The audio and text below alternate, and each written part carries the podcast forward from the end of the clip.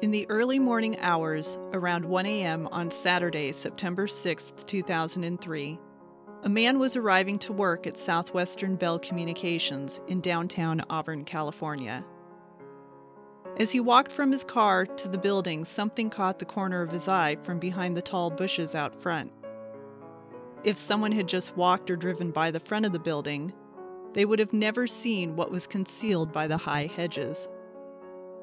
Only a person approaching the building from this side would have noticed what was in the almost maze like area created by these bushes. As the worker got closer, he realized that there in front of him was the lifeless body of a woman. He immediately called 911.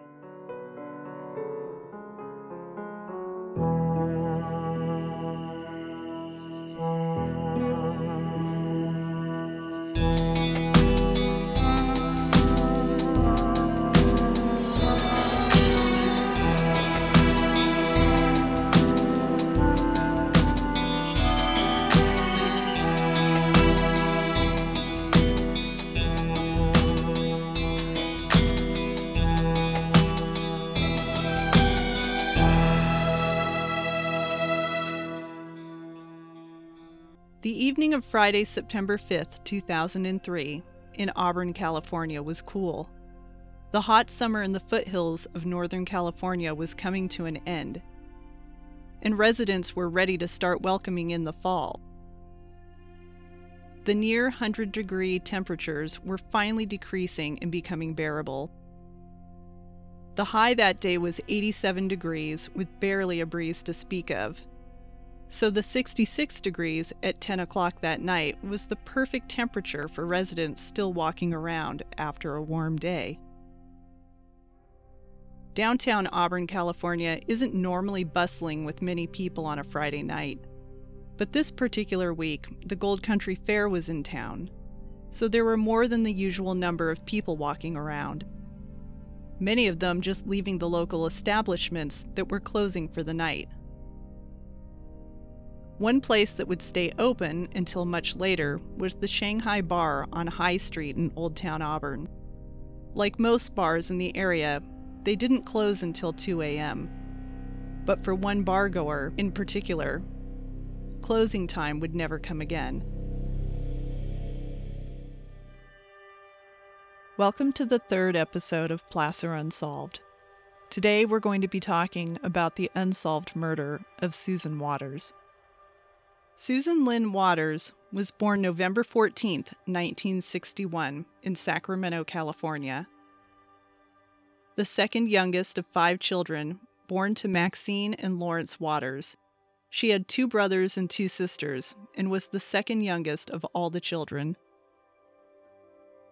When Susan was six years old, she suffered a head injury as a result of a fall from the monkey bars an injury that would leave her permanently with a shunt in her head, a limp to her walk, and surgeries every few years to try and correct the damage from the fall. By the time Susan, or Susie as she was affectionately known by her family and friends, was 20 years old, she was pregnant with her first child, a daughter named Brandy. Two years after Brandy was born, Susan gave birth to Brandy's little brother, David. Neither child grew up knowing their fathers, and their childhood would be chaotic and unstable much of the time. There were many men in and out of the home, as well as many fights between Susan and her boyfriends. But when she was around, Susan tried to be a family oriented mom for her kids. By the time her children were 12 and 10, the fights between Susan and her boyfriends had gotten out of hand and she sometimes struggled to keep a place for all of them to live. So Brandy and David were taken away and placed into the foster care system. Brandy would stay in the system until she was an adult, but David would be returned to his mother shortly after he was taken away. Despite this separation, Brandy was able to remain close to her brother. And before the end of Susan's life, Susan and Brandy were working on rebuilding a relationship and even had plans for Susan to move in with her daughter and her family in a nearby town. Somehow, in between all of this chaos, Susan was able to get a degree in telecommunications from Sac State, which was about 45 minutes away from Auburn. According to friends, Susan Waters was known by everyone around Auburn. She walked everywhere she went and she talked to everyone. She volunteered regularly at the Seventh day Adventist Church in Auburn, helping to feed the homeless, and was even known to take the bus down to Sacramento to visit friends and to feed the homeless at another homeless shelter, Loaves and Fishes.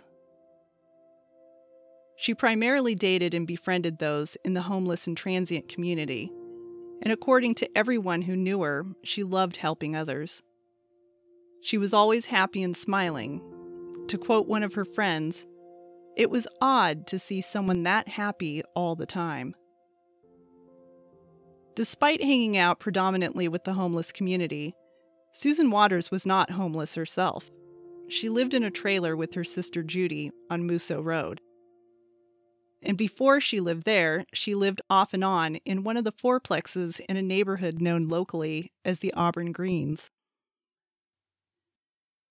For those who aren't familiar with Auburn, California, it's a small town in the foothills of Placer County in Northern California, known for its gold rush history. It's the county seat and includes the Auburn State Recreation Area, which gives Auburn the long standing honor of being the endurance capital of the world.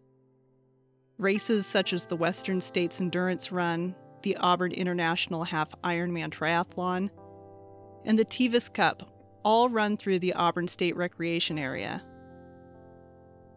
The town of Auburn, which includes unincorporated areas as well as the city itself, is not very large in size or population. In 2017, the population of the city of Auburn was just a little under 14,000 people, and its total size is about 7 square miles. Downtown Auburn and Old Town Auburn are both within city limits and are often confused for one another by newcomers and visitors alike. They're both right next to each other and located in the southern portion of Auburn. The Gold Country Fairgrounds is right next to both, and all are about a 15 to 20 minute walk from each other. To make things even more confusing, some people even refer to an uptown Auburn. Auburn City falls under the jurisdiction of the Auburn Police Department. The rest of the unincorporated area of Auburn is policed by the Placer County Sheriff's Department. The beautiful setting and historical landmarks of Auburn have been used in many movies throughout the years most notably in the John Travolta film Phenomenon. In fact, if you're paying attention, you'll see the Shanghai bar featured in a scene of that movie. The Shanghai in Old Town Auburn opened in 1896 and closed its doors in 2005 after 109 years of serving spirits and Chinese food in the restaurant attached to it next door. It was a popular bar with locals and visitors alike. During the day, it's been described as a relatively quiet dive bar. But at night, it could get rowdy with lots of fights and sometimes an arrest or two. A local resident who attended the bar occasionally described it as the Shang Low, because if you ended up there, it was a bad night. Another part of Auburn that recently found itself in the public eye is the Auburn Police Department, they made it into the national news after it was reported that the recently captured Golden State Killer, Joseph DeAngelo, worked for Auburn PD for a short time in the 1970s before being fired for shoplifting. A firing that has unfortunately led some people to criticize the department for not immediately recognizing DeAngelo as the East Area rapist at the time.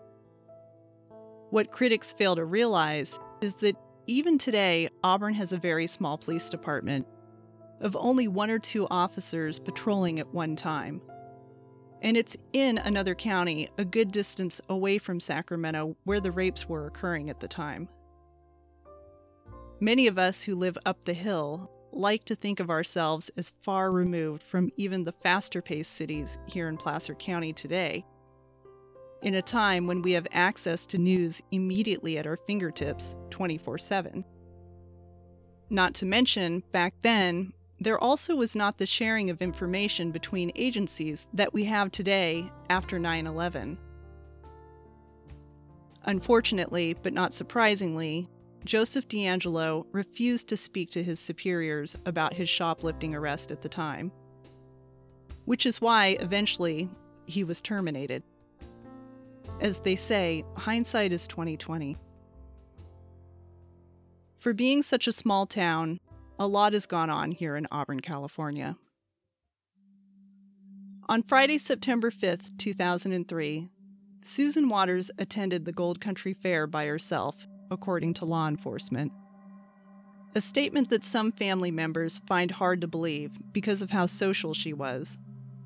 But given that she was known to travel to Sacramento alone, it's not far fetched to think she would attend the local fair alone, knowing that she would probably run into someone she knew there. It was, after all, a popular spot for locals, and it was within walking distance of the bar she would later be seen at that night. After attending the Gold Country Fair during the day, police say that Susan Waters went to the Shanghai bar that evening, and they believe she was there until about 10 p.m. What they're not sure of is who, if anyone, she left with and where she went afterwards. The next time anyone would report seeing Susan was at 1 in the morning when her body was found. Susan Waters' body was partially clothed when it was discovered. Law enforcement has declined to state whether she was sexually assaulted, and they estimate her death to have been within a couple of hours of when she was found.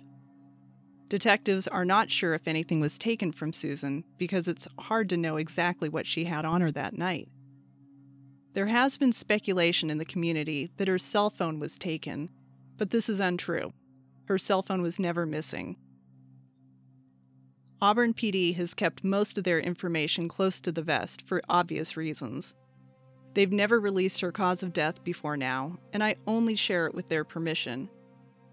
It was determined during her autopsy that she suffered from, quote, an asphyxiation of some sort. Exactly what type, they will not elaborate. Along with not releasing whether she was sexually assaulted, they have not released whether or not she was hit or beaten the type of DNA sample they were able to obtain, where the DNA sample was taken from, or if there was DNA from more than one person. But they do confirm that there are people who have been tested against the sample or samples that they have and ruled out. They also won't say whether Susan was killed where she was found or if she was dumped there after her murder. Detectives were left wondering what could be the motive for this murder? Was it a robbery gone wrong? Could it have been a dispute with someone she knew that got out of hand? Or could it have been a sexually motivated crime? Or could she have fallen victim to something more sinister? Someone who happened to be in the small town due to the fair. A few months after the murder, a composite sketch was released of a man seen in the area where Susan's body was found. You can find a copy of that sketch on our website, placerunsolved.com. The man was described as a white male, 42 to 50 years old, 6 foot tall, 180 to 200 pounds, with dark brown hair. A description of the car associated with him was released as well, an early 80s four door tan sedan. But nothing has ever come from this sketch or description of the car. The detective in charge at the time states that the sketch didn't look like anyone they spoke to. A little girl who knew Susan and was 12 years old at the time crossed paths with her that night while walking home from the fair with a friend. They met up in downtown Auburn across the street from the old Wells Fargo building. For locals, that would be the area in front of Tango Yogurt now. This witness estimates the time of their meeting to have been between 7:30 and 9 p.m. because she remembers it was already dark. Her memory seems fairly accurate because sunset that evening was at 7:29 p.m. This girl states that she was walking home from the fair with a friend when Susan came up to them and asked them what they were doing walking home so late. She doesn't recall where Susan was coming from or where she was going, but she does remember that after just a couple of minutes, Susan received a phone call and then told the girls that she had to take the call and she had to go meet someone. She asked the girls if they would be okay walking home alone, and then this witness believes Susan started walking southwest down Lincoln Way, which would be in the same direction as the Shanghai Bar and the SBC building. The girls walked in the opposite direction, heading northeast up High Street, when just a few minutes later she recalls hearing a loud scream, coming from the direction Susan had walked. The girls didn't think anything of it at the time because it was kind of a busy night in downtown Auburn due to the fair. And they just figured it was kids goofing around and being loud. Today, she wonders if that scream had anything to do with what happened to Susan Waters that night.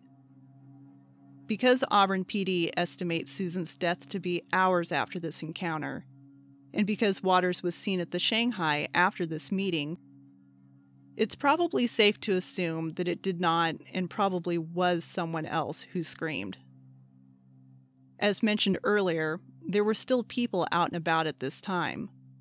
So if someone was being attacked, it's likely someone else would have intervened.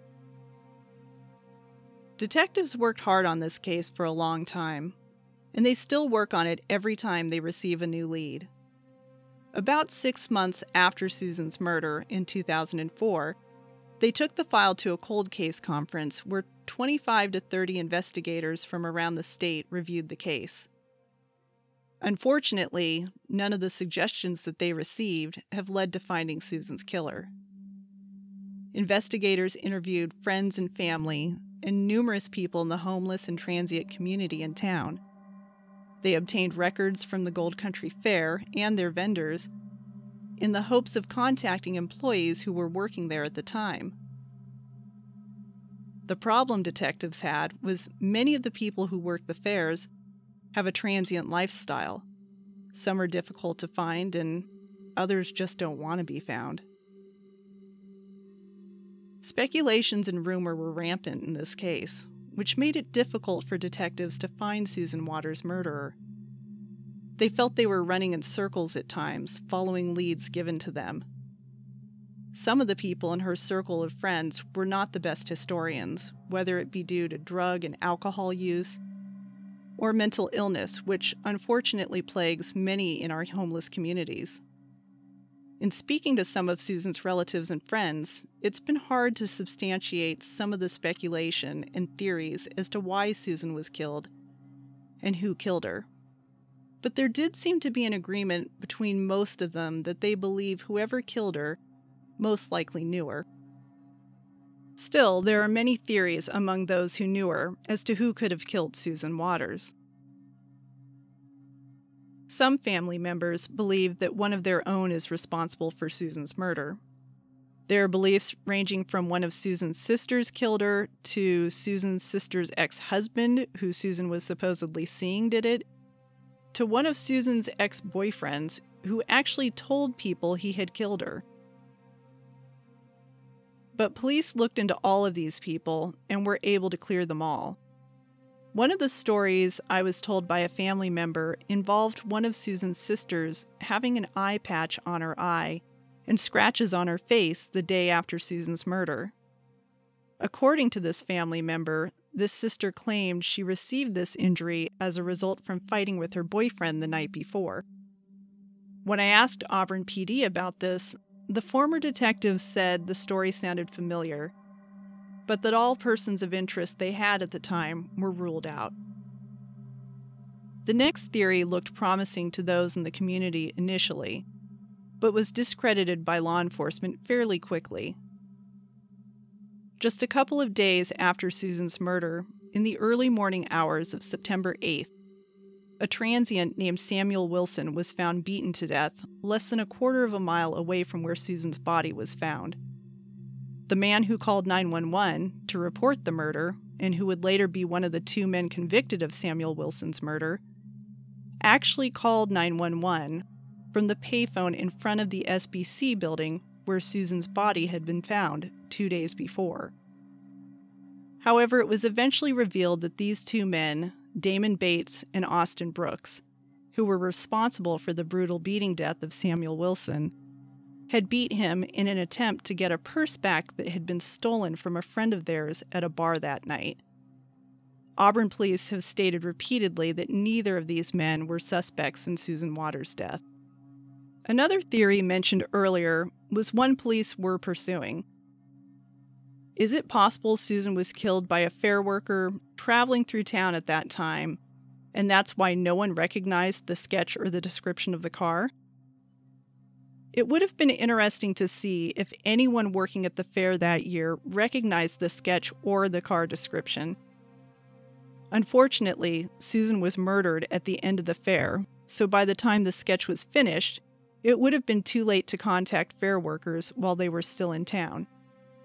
Is it possible there was a murder in one of the next towns the fair went to? Was Auburn PD able to look into that?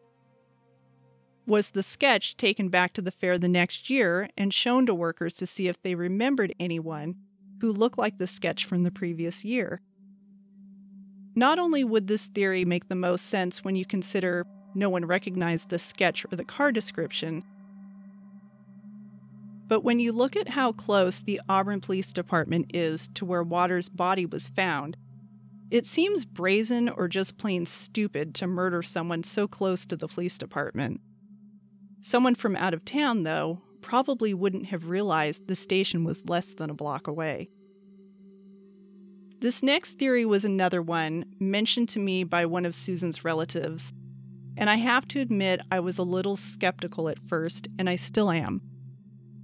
But since speaking with this relative, two more people who are not associated with the Waters family at all have contacted me regarding their own family members' deaths, and both of these people have independently brought up the same theory in the deaths of their family members.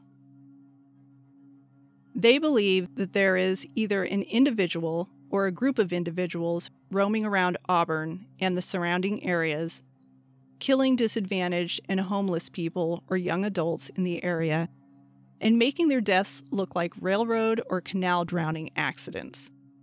There's even a documentary being made right now, evidently, that will be out soon regarding some of these deaths.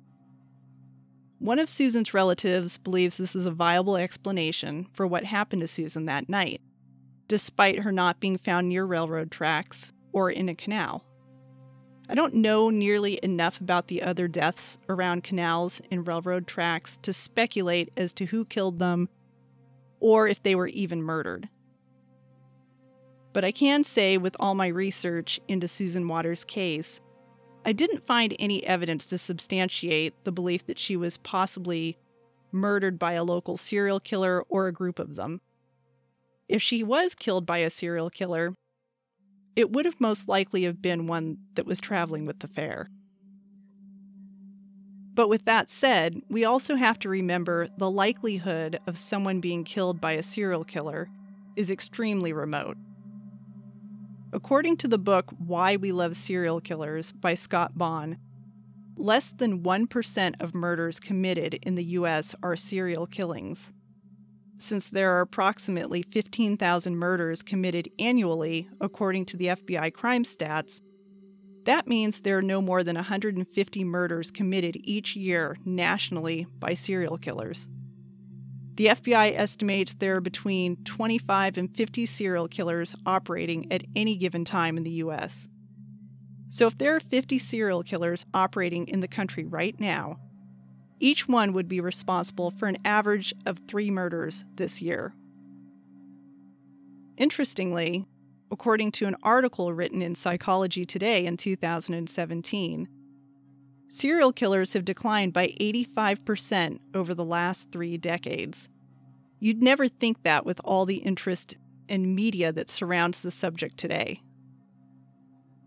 Given the unlikelihood of being killed by a serial killer, this next theory still makes the most sense. And that is someone in the community who knew Susan killed her. Could she have had a dispute with someone that she never told anyone else about? Given that she was such a happy and uplifting spirit, according to her friends and family, it's entirely possible she might have and didn't think enough about it to mention it to anyone else. And who called her earlier that night while she was talking to the young girls on their way back from the fair? One thing that's bothered me throughout researching this case is what was she doing in those bushes? As I mentioned before, these were tall hedges, maybe more than eight feet tall. They've since been cut down to just a few feet after her murder. The former detective in charge described it as almost maze like back there at that time. It was not an area that could be seen clearly from the street, if at all. Was Susan Waters just walking by when someone jumped out and attacked her? Or is it possible she was being followed and that person saw that spot as the perfect place to commit such a grisly crime? Or did she go into the bushes willingly? And if so, why? There were people living right across the street from where she was found, and they didn't report hearing any noises or screaming that night.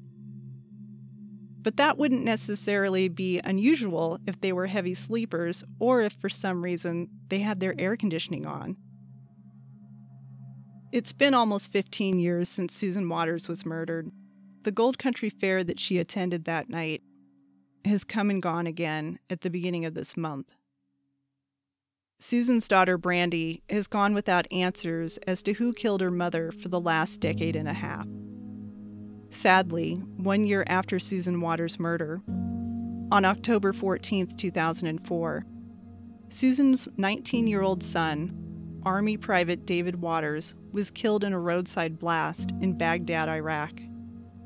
He was manning the machine gun on top of a truck while traveling in a convoy when a roadside bomb exploded and killed him immediately.